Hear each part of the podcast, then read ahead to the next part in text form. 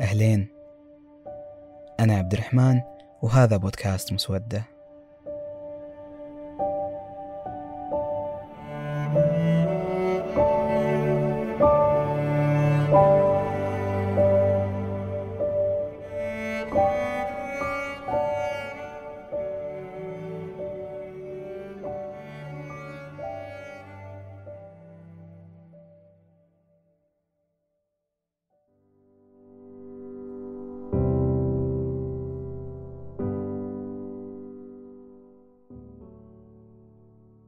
إذا فقدت أحد يعز عليك كأنك فقدت قطعة منك.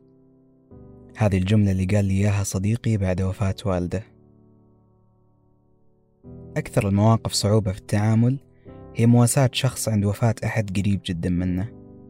حتى ذكر المتوفى ولو بعد سنين ولو بشكل عابر يخلق شعور غريب بتأنيب الضمير والخجل والخوف. نتعامل مع الموت بشكل غريب مو فاهمين الموت. نشوفه تابو شيء محرم الحديث عنه. ونتحاشاه قد ما نقدر. دايم نفكر أن ذكر الراحلين عن حياتنا بيعيد تجربة الفقد المروعة مرة ثانية. ما هو من المنطقي أن ذكري للراحل ما بيرجعه ولا بيغير شيء. أفكر كثير في أن هل ممكن في يوم بنتصالح مع فكرة الفقد؟ ليش أتحاشى أتكلم مع صاحبي عن أبوه أو أمه المتوفين؟ هل فكرة الموت بنتحاشاها طول عمرنا وكأنها جرح ما بيبرى؟ والأول مرة ألاقي أبويا بيبكي. آه. فين بعدها بشهر كنت راكب عربيتي وفي وسط البلد.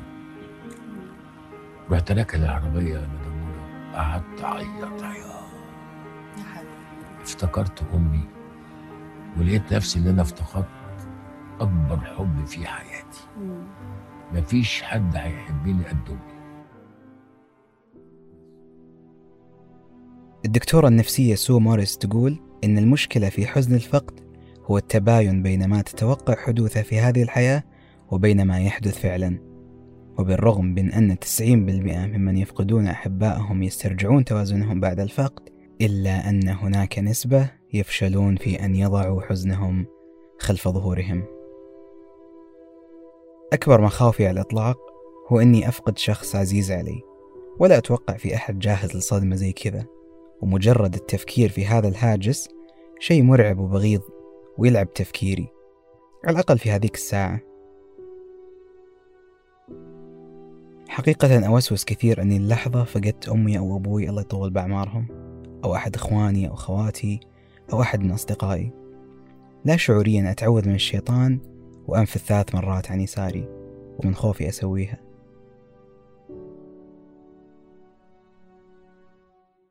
وش احكي لك؟ وش أوصف هالشعور؟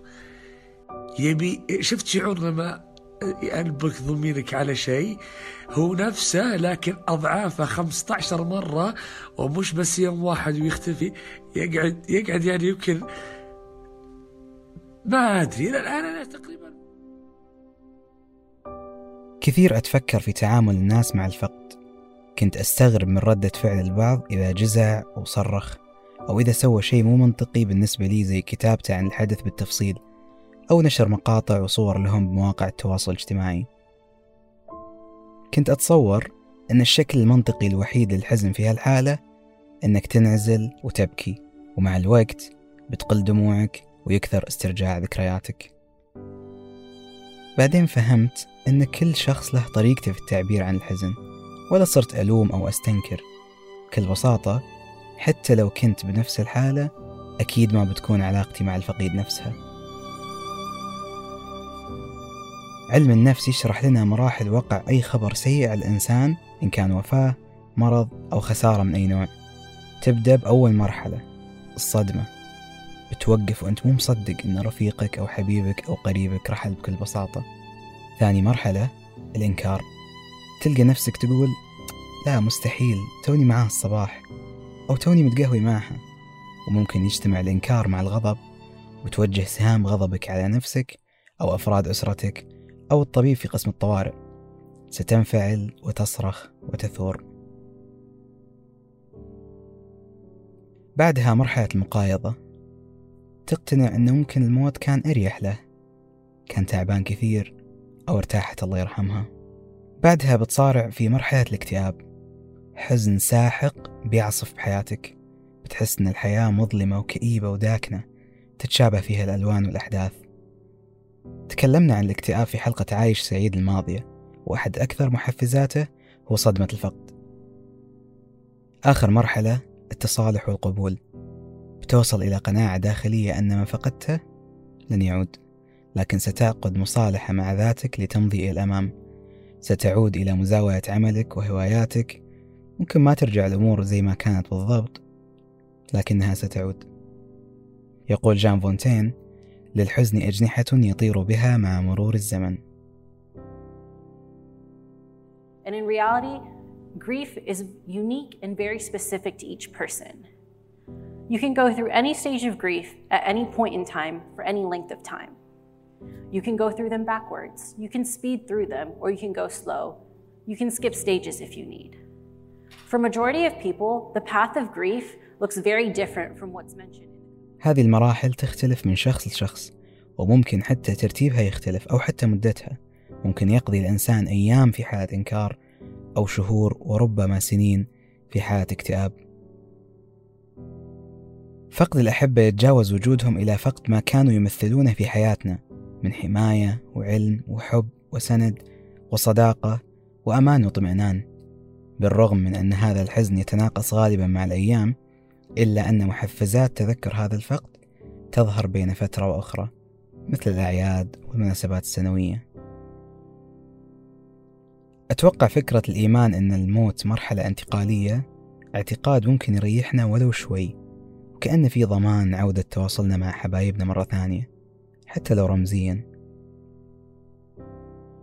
طيب كيف نتعامل باقي حياتنا مع هذا الحدث اللي ممكن يكون مفصلي ومحوري في أعمارنا؟ بحثت كثير وقريت تجارب كثيرة وسمعت من ناس أكثر. الكل عطاني كلام غير. الكل عنده طريقته للتعامل مع الموت. أسوأ طريقة للتعامل بها مع حزن الفقد هو التظاهر بالقوة أو قمع المشاعر أو إدمان العادات السيئة مثل التدخين والكحول وإهمال المسؤولية. ممكن كنوع من الهرب. اسمح لدموعك بالهطول. اسمح لحزنك بالتدفق. كبت المشاعر بسمم أعماقك. الدموع هي اللي بتواسيك. هي الماء اللي بيغسل ضيق صدرك.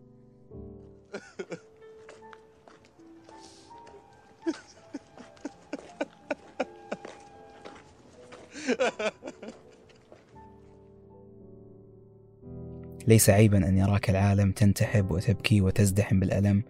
الدموع جرس يخبر من حولك. أنك تحتاج إلى أحضانهم وأوقاتهم. من أهم أدوات التخفيف من حزن الفقد هو التعبير عن المشاعر بالفعل والكلمات. لا تترك نفسك معنا. اطلب المساعدة من مختص أو صديق لو تطلب الأمر. أصعب لحظات الفقد بداياتها. من الحكمة سن أيام العزاء الثلاثة. وجود الناس ممكن يلهي ويؤنس. لكن بعدها لا تعتزل. كون بين حبايبك وجودك بجوارهم بيخفف وطأة الفقد ولو شوي. بتحس باهتمامهم لك. بتوصلك رسالة مباشرة. أنت مو لحالك بهالدنيا. الفقد اللي تعايشه الحين ممكن يخليك أكثر تمسكا ببقية أحبتك. استمتع معهم وبهم. قل لهم أحبكم. الحياة قصيرة وعسيرة. تحتاج إلى حبنا وأحضاننا لتبدو أقل خشونة. إنا إلى الله. إنا إلى الله قول يستريح به ويستوي فيه من دانوا ومن جحدوا. مدي إلي يدا مدت إليك يد. لا بد في العيش أو في الموت نتحد. أخيرا إذا كان في شيء ثابت واحد في الكون فهو الفناء. يا أنت بتموت يا كل من تحب بيموتون. قد لا أمتلك أو يمتلك من حولك المواساة الكافية لكن اللي نقدر عليه هو الدعاء بالسعادة والبهجة وإظهار الحب والامتنان لمن هم الآن بجانبنا. الله يخلي لكم حبايبكم ويعطيهم طولة العمر بصحة وعافية ويلهمكم الصبر إذا فقدتوا شخص عزيز عليكم في الوقت الحالي. ورحم الله كل ميت عزيز عليكم وجبر الله خواطركم وألهمكم طريق السعادة. واللي متأكد منه إن حبايبكم ما بيرضون حياتكم توقف أو تحزنون عليهم طول العمر. يومكم سعيد.